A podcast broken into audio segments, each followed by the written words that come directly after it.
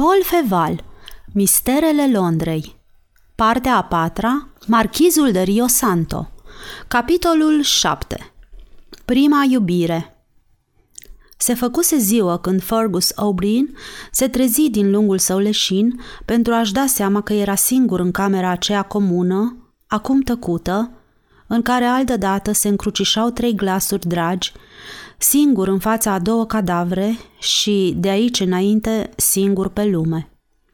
Fergus era foarte tânăr și inima lui avea o imensă disponibilitate de iubire, cheltuită până atunci în afecțiunile sfinte ale familiei. O imensă durere i-a păsat sufletul răscolit de îngrozitoarea lovitură. Dar Fergus poseda o energie pe care nu o cunoscuse încă, deoarece nu avusese prilejul să se manifeste. O forță neîmblânzită, aproape supraomenească, o vigoare a cărei resort latent se trezi instinctiv împotriva acelui prim și cumplit atac al soartei. Îl uimi faptul că înfrunta curajos o asemenea nenorocire descumpănitoare și aproape se învinui pentru calmul ciudat pe care îl păstră în acel moment de supremă dezolare. Îngenunche din nou și încercă să se roage – dar o voce misterioasă îi readuse în urechi ultimele cuvinte rostite de tatăl său înainte de a muri. Scoală-te și pornește războiul împotriva Angliei. Se ridică dintr-un salt. Sprâncenele sale se încruntară violent. O nuanță roșiatică înlocuia acum paloarea frumosului său chip, iar privirea lui arunca săgeți de foc. Nu era vorba de mânia trecătoare a unui copil – era ura unui băiat și, în sărăcăcioasa încăpere din cel mai umil cartier al Londrei, apărea norul prevestitor al unei furtuni menite să distrugă cele trei regate. Tată, șopti el cu capul ridicat și mâna întinsă, jur să mă supun poruncii tale. Când Fergus se trezi din nou singur, după ce însoțise cu pioșenie tatăl și mama spre ultimul lor lăcaș, simți stingându-i se în suflet focul juvenil al adolescenței. În locul lui ardea o flacără gravă, puternică, îndreptată spre un scop unic, supunere față de ultima dorință a tatălui său. Pentru el începu o viață de muncă neîntreruptă. Mai întâi analiză cu multă răbdare mecanismul complicat al structurilor britanice. Disecă colosul pentru a-i descoperi inima își dădu seama de părțile lui slabe, de plăgile care se iveau încă de pe atunci pe trupul bolnav. Iar printr-o voință extraordinară deveni expert în acele probleme politice importante care pun uneori la grea încercare până și gândirea celor mai abili oameni de stat. Și totuși nu trecea în niciun fel la acțiune. Din pana sa nu se ivi nici măcar un pamflet. Ce avea de gând să întreprindă cu cunoștințele acumulate – el, care cunoștea acum atât de perfect părțile vulnerabile, nu se simțea ispitit să lovească, deși îi răsuna încă în urechi vocea tatălui său pe patul de moarte.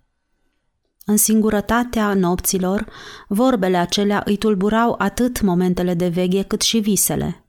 Război împotriva Angliei. Adeseori putea fi văzut rătăcind, gânditor și cu capul plecat, pe aleile întortocheate ale parcului St. James. Doamnele din înalta lume se opreau în loc să-l privească pe tânărul înzestrat cu o frumusețe aproape ireală, al cărui mers încet și grațios contrasta ciudat cu pasul bățos și aerul afectat al eleganților obișnuiți ai promenadei. Îi admirau trăsăturile fine – cărora li s-ar fi putut reproșa o delicatețe aproape feminină. Dacă arcul acvilin al sprâncenelor n-ar fi dat fizionomiei sale un caracter cu totul aparte, de puternică virilitate. Nimeni nu-i cunoștea numele. La Londra, unde pozitivismul e la mare preț, femeile împing totuși foarte departe mania lor față de lucrurile ciudate și misterioase. Necunoscutul frumos, trist, solitar, purtând mereu același costum negru de doliu, stârni curând un interes de factură romantică. Multe doamne nobile îl urmăreau adesea din ochi până ce se pierdea în depărtare pe alei, iar uneori în câte o somtoasă caleașcă putea fi văzută o femeie frumoasă care îi arunca priviri languroase. Dar Fergus, întotdeauna singur, trecea nepăsător prin mulțimea aceea strălucitoare. Deși era în atenția tuturor, nu lua în seamă pe nimeni. Înșiși gentlemanii erau oarecum intrigați de tânărul irlandez. Fusese adesea văzut sprijinindu-se de grilaj, absorbit în gândurile sale și aruncând în direcția palatului regal din St. James priviri lungi, inexplicabile. De ce oare tânărul îmbrăcat în negru, care nu cunoștea pe nimeni, se uita atât de stăruitor la clădirea palatului? Plănuia cumva un atentat împotriva maiestății sale, regele George? Gentlemanii erau departe de adevăr. Tânărul necunoscut nu se gândea să-l ucidă pe rege. De altfel, Fergus nu le acorda acestora mai multă atenție decât doamnelor – Gândurile lui erau atât de profunde, intensitatea reflexiilor atât de mare, încât ochii își pierdeau aproape facultatea de a vedea. Odată, totuși, a fost smuls pe neașteptate din preocupările care le absorbeau tot timpul. S-a întâmplat în Parcul Verde.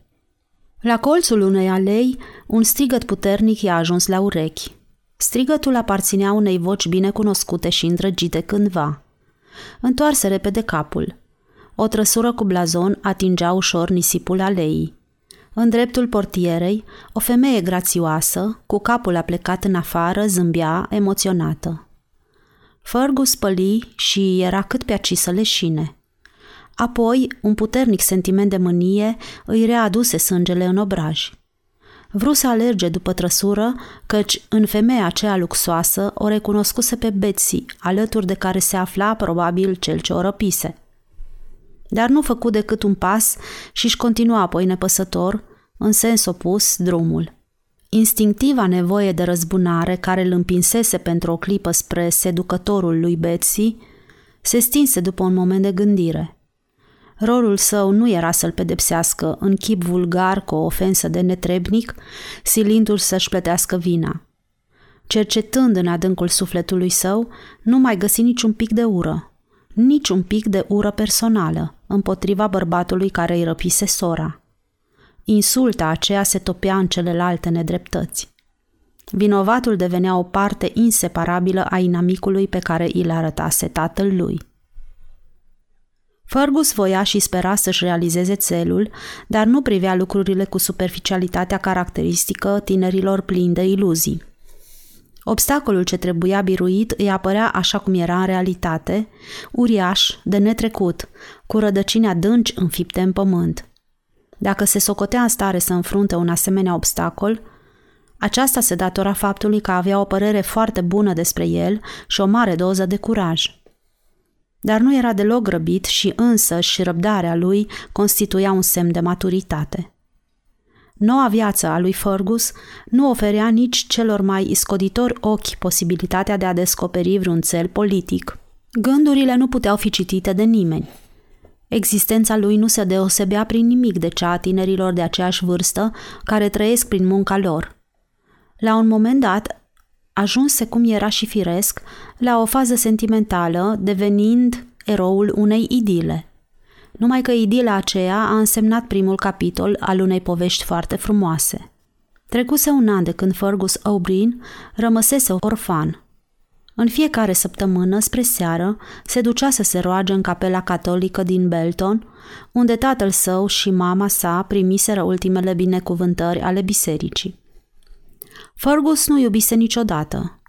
Copil, până la moartea părinților săi, își dăruise apoi toate ceasurile libere misiunii pe care și-o asumase. Or, pe măsură ce studia, spre a putea trece la acțiune, ura lui își schimba caracterul, devenind din instinctivă rațională. Nu mai voia să se răzbune doar pentru a îndeplini porunca tatălui său. Studiul îi scoase la iveală nenumăratele nedreptăți suferite de Irlanda și cauza pe care o apăra luase proporții naționale. Printre gravele sale preocupări, nu exista loc pentru dragoste. Fergus dăduse uitării aspirațiile vagi care îi înfrumusețaseră visările în timpul ultimelor luni de viață ale tatălui său. Nefericirea și dorința de răzbunare năbușeau în germene tulburarea înflăcărată a adolescentului pe cale de a deveni bărbat, care nu era încă în stare să îmbine problemele inimii cu cele ale rațiunii. Într-o seară de primăvară, ieșind din capela din Belton și dând colțul în Shorts Garden, văzu cum o cabrioletă foarte veche, trasă de un cal puternic, se izbi violent de trotuar și își pierdu una din roți. Speriat, calul se opri o clipă, apoi se avântă din nou. În cabrioleta pe jumătate răsturnată, o femeie începu să țipe. Fergus nu auzise nimic. Primul impuls îl îndreptase spre calul care, bine strunit, se liniști brusc. Căci Fergus, necunoscându-și nici puterea, nici inima, poseda, sub aerul său grațios și elegant, o forță atletică. În clipa când calul își îndoia genunchii, înroșind zăbala cu spumele sale însângerate, un bărbat sări pe trotuar și întinse amândouă brațele spre interiorul cabrioletei. Nu te speria, Mary," spuse el emoționat. Haide, ieși repede afară, surioară, căci copilandrul acesta nu va putea stăpâni multă vreme calul." Cea cărăia îi se spunea Mary nu răspunse. Între timp, calul, ca și cum ar fi priceput disprețul cu care stăpânul său îl trata pe copilandrul ce îl ținea în frâu, se ridică și încercă să se zmucească din nou. Dar mâna lui Fergus părea de fier, iar animalul, îmblânzit, lăsă capul în jos și rămase nemișcat. În același timp, ușa casei din colțul străzii Shorts Garden se deschise și un grum ieși în grabă să ia locul lui Fergus – acesta își revizui liniștit toaleta și merse mai departe. Pe legea mea, tinere domn, strigă stăpânul cabrioletei, te rog să mă ierți, dar am necazuri cu sărmana mea Mary, care cred că și-a pierdut cunoștința, biata fată, și nu pot să alerg după dumneata pentru a-ți mulțumi. La urma urmei, poate i-ai salva viața și aș vrea... Nu-i nevoie să mulțumiți, domnule, răspunse de departe Fergus. Oh, Oh, deci așa stau lucrurile. Așa sunteți voi, englezii. Nu mai am nimic de spus. Aș fi vrut doar să strâng mâna omului care a salvat-o pe Mary. Atâta tot. Din cuvintele acelea două lucruri îi merseră drept la inimă lui Fergus. Mai întâi, o sinceritate căreia era greu să-i reziști, iar în al doilea rând, puternicul accent scoțian al necunoscutului. Fergus n-ar fi vrut să strângă mâna unui englez. Se întoarse deci și zâmbi, pentru prima oară de la moartea tatălui său, când îl văzu pe stăpânul cabrioletei că întinde mâinile și se repede să-l îmbrățișeze cu căldură. Iartă-mă, domnule, iartă-mă, continuă scoțianul, dar ești un suflet curajos, iar eu o iubesc nespus de mult pe micuța mea Mary. Acum că te-am prins, aș muri dacă ne-am despărțit fără să bem împreună un pahar de vin franțuzesc în sănătatea cui dorești dumneata. Ajută-mă, te rog, să o scot de aici pe surioara mea. Scoțianul dădu la o parte cuvertura de protecție a cabrioletei și scoase afară o tânără leșinată. Fergus nu putea să-i refuze ajutorul solicitat. Călăuzind pașii nesiguri ai fetei care își revenise oarecum, dar nu putea încă să meargă singură, intră pentru prima oară de la moartea tatălui său sub un acoperiș străin. Tânăra fată fu întinsă pe o canapea în salon. Scoțianul o sărută drăgăstos pe frunte și se întoarse spre Fergus, căruia îi strânse mâna. Domnule, spuse el, noi, cei din Teviot Dale, nu prea ne pricepem să ținem discursuri. Sunt fiul fermierului din Lid, între Anan și Lochmaben. Mă numesc Angus McFarlane. Bate palma și dacă astăzi, mâine sau altă dată vei avea nevoie de un prieten... Domnule, îl întrerupse Fergus, care continua să păstreze o atitudine rezervată. Nu cred să merit atâta atenție pentru ceea ce am făcut. Oh, oh, exclamă McFarlane. Complimentele nu înseamnă nimic, domnule. Și apoi nu-l cunoști pe Toby. Toby e calul meu. Nu știu dacă altcineva în locul dumitale ar fi fost în stare să-l oprească pe afurisitul de Toby când o luase razna. Duncan, adu vin și niște pahare și spune-i lui McNab să coboare. Nu, nu, domnule, nu trebuie să crezi că a fost un lucru ușor. Eu, care n-am pretenția că sunt tocmai nepriceput, n-aș jura că aș fi în stare să-l îmbii să îngenuncheze așa cum ai făcut dumneata. Angus McFarlane nu semăna deloc pe atunci cu portretul pe care i l-am făcut în cursul acestei povestiri. Era un bărbat de vreo 30 de ani, frumos, curajos, deschis și vesel. Din când în când, un nor trecător îi întuneca fără motiv fruntea. Desigur, pe vremea aceea, niciun medic, oricât de clar văzător, n-ar fi putut bănui ciudata maladie care amenința mintea lui Angus McFarlane. Îl chemase pe McNab, cumnatul lui, care de câteva săptămâni locuia la Londra împreună cu el, spre a-l prezenta oaspetelui său. Mr. McNab se căsătorise cu sora lui Angus. Cunoaștem chiar din gura lui Stephen, fiul lui, amănuntele sfârșitului său tragic, în aceeași cameră din casa lui Randall Graham, de unde nefericita Harriet Percival avea să fie răpită mai târziu. Mr. McNab părea să aibă aceeași vârstă ca și cumnatul lui. Era un om inteligent și distins, dar rece. Manierele sale contrastau cu aerul degajat și exuberanța lui Angus. Mai toți cunoscuții îi atribuiau, printre multe alte merite, o franchețe absolută, dar această franchețe, foarte puțin comunicativă, nu era acordată cu ușurință. Îndeplinea funcția de avocat pe lângă tribunalul din Glasgow – cât despre Mary McFarlane, întrucât a, cititorul își amintește de un anumit portret atârnat între două ferestre în încăperea din Irish House, pe care o cunoaștem sub numele de Camera Moșierului, portret înfățișând o tânără îmbrăcată după moda din epoca ultimelor războaie napoleoniene, nu considerăm necesară o nouă descriere. Mary era într-adevăr originalul portretului, asemănarea fiind izbitoare.